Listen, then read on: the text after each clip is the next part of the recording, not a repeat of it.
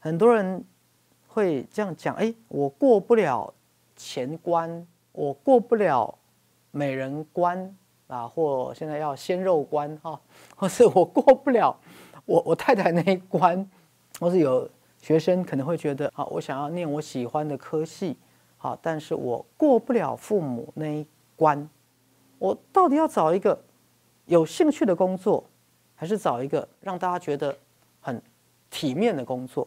我我到底要去跟一个符合社会价值的人结婚交往，还是我要依着我的感受去跟一个我喜欢、让我心动的人在一起？我们卡住或痛苦的时候，常常会考虑很多人，代表我们没有好好的来看你自己，才是你生命中最重要的那个人。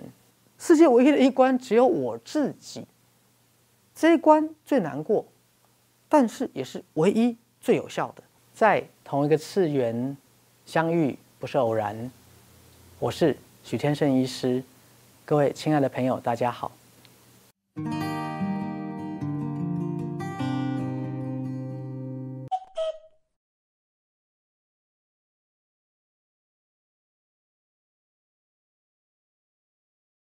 这个许医师接触赛斯心法大概三十五年，然后成为医生的一个生涯啊，大约是二十八年。那目前大多数的时间其实都是在啊从事精神科的啊诊治跟心理治疗。许医师很喜欢讲一句话啊，大多数人都是活在别人的眼光中。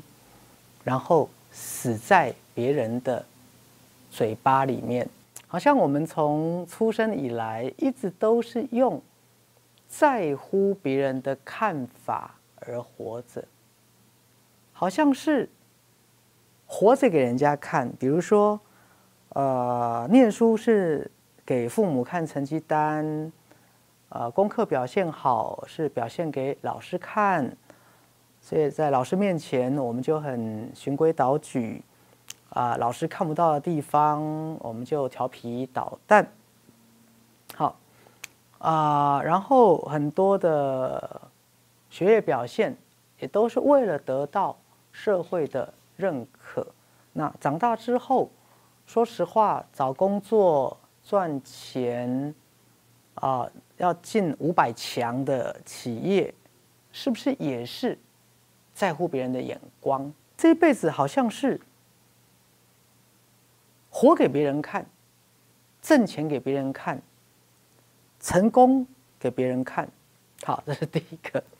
第二个，那当我们有做的不好，或从别人那边听到什么东西，那是不是又气急败坏？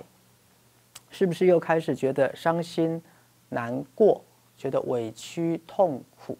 那是不是又？啊，死在别人的嘴巴里呢？那因为我们管不住别人的嘴巴嘛。比如说，有时候当别人说话很过分，啊，这个诽谤啦、挑衅啦、造谣抹黑啦，那你就会觉得看到电视剧就会有一句话，好想撕烂你的嘴哦。可是你你你也没有办法真的冲上前去把人家嘴巴撕烂，所以我们就会觉得，是不是常常都是死在别人的嘴巴里哈？所以，徐医师在做心理治疗的时候，也常常会跟个案讲三句话啊，就是你放得下吗？你想得通吗？你想得开吗？好，那什么叫世界上唯一的一关是自己这一关？好，其实啊，当我们在学赛斯心法的时候，我们会知道。其实真正的关卡是在我们的内心，真正的斗争其实也是自己内心的斗争。当我们去投射或转移或找借口或一个假战场，说：“哎，我过不了这一关。”是不是你过不了的是自己这一关？因为。你还有所忌惮，有所顾忌，有所不能失去。其实，在辅导很多的癌症病患，在心理、心灵的领域来引导他们走上疗愈的道路。其实徐医师某部分非常喜欢跟癌症的病人工作。癌症社会有时候会俗称它是绝症啊，当然我们不这么认同。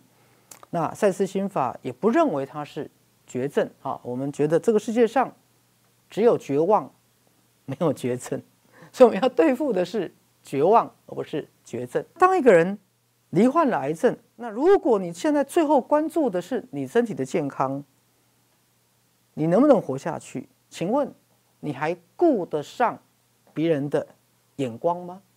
你还顾得上别人怎么说你吗？当最后你连自己能不能活下去的这个生死关都过不了的时候，那意味着什么？意味着你就只能回到自己身上。啊，有时候许医师会建议某个癌症的病人到花莲赛斯村住个三个月，做身心灵的呃疗愈跟学习。个案可能跟我说：“哎呀，他有孩子要照顾，虽然孩子已经……”二十几岁了，还是要照顾他，可能还要呃有有奉养父母的责任，要公婆要照顾。那我就跟他讲，我说：“那你癌症复发死掉了，你能照顾谁呢？”所以，当我们卡住或痛苦的时候，常常会考虑很多人。可是你再回头来看。会不会当我们卡住很多很多人的时候，都是因为你没有好好的想清楚你跟自己内心真正的关系，代表我们从来都没有好好的来看，其实你自己才是你生命中最重要的那个人，就是我们常讲的 key person。你没有好好的想清楚，你是。为了父母而结这个婚，而去做这份工作，还是为了自己？你没有想清楚，你是为了老板而做这份工作，还是你是为了自己？我们内在真正卡住的是什么？就是我们不够勇敢，不够信任我们自己啊！就是我们不够勇敢，不够愿意为自己而去奋战呢？那为什么我们今天要提跟各位讲世界唯一的一关只有自己这一关？因为很简单嘛，如果关卡在别人身上，钥匙也在别人身上，那就不是你能决定的啦。就像别人要怎么说我，我怎么决定，对不对？那别人要让不让我过这个关，我无能为力啊，因为那不是我能决定啊，因为我不能决定别人呢。可是如果世界唯一的一关只有我自己，这一关最难过，但是也是唯一最有效的。因为当我今天要过的不是别人的关，是自己的关。我今天遇到的是自己的限制性信念、矛盾信念跟冲突信念，我的恐惧、我的自责、罪恶感。那么我今天要面对的就是我自己。那如果今天我要面对的我是我自己，我唯一要解决的关卡也是我自己，那么我的力量也在我自己，那么就不是把力量交给别人。来，学师举一个例子，《射雕英雄传》里面的郭靖，郭靖从大漠进到关内，到底他后来喜欢的是黄蓉还是华筝？华珍是他从小长大的红粉知己，黄蓉是他进了关内，在中原行走的时候，多是与他哈生死与共的这样的一个伙伴。本来道义上他应该娶华珍，可是最后当他过了他自己这一关，在不断的天人交战当中，最后他决定依他的心而行。来，我们再举《神雕侠侣》的杨过，到底他要报发杀父之仇，杀了黄蓉，杀了郭靖，还是他要以天下百姓为念，帮助郭靖把蒙古人赶出这个哈塞外，你会有很多矛盾跟冲突。那当你自己想通了，来，各位亲爱的，当你想通了，你心中豁然开朗，没有挂碍，没有矛盾，你就很清楚知道你要这样走。可是徐师要讲，这是要经过痛苦的历程，这是要经过迷失、反复、扭曲，然后再返回清明的一个过程。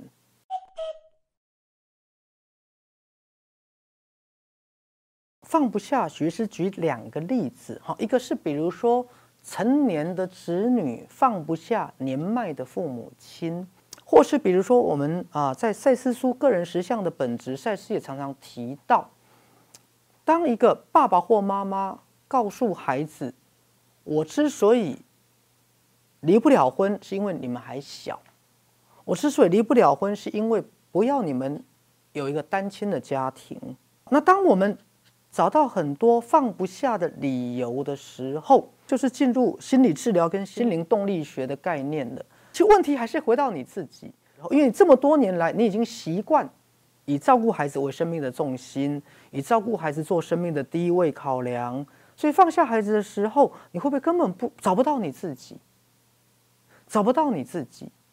于是你演变出一个，你觉得你放不下孩子，其实是你无法回来面对你自己。当放下孩子的时候，你怎么办？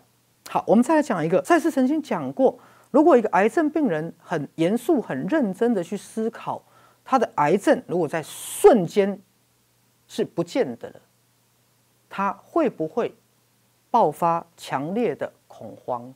因为癌症变成了他现在所有的眼、耳、鼻、舌、身专注的目标。而当下，如果这个癌症不见了，他就必须面对没有癌症的人生怎么过？当没有一个主轴作为生命的方向，他如何面对一个完全没有生病的人生？而这个生了病的人生，给了他什么他要的？所以今天不是我的癌症能不能治好，是我的癌症，他给了我一个什么样的理由，让我可以不用去面对什么？让我可以去逃避什么？所以问题是在癌症吗？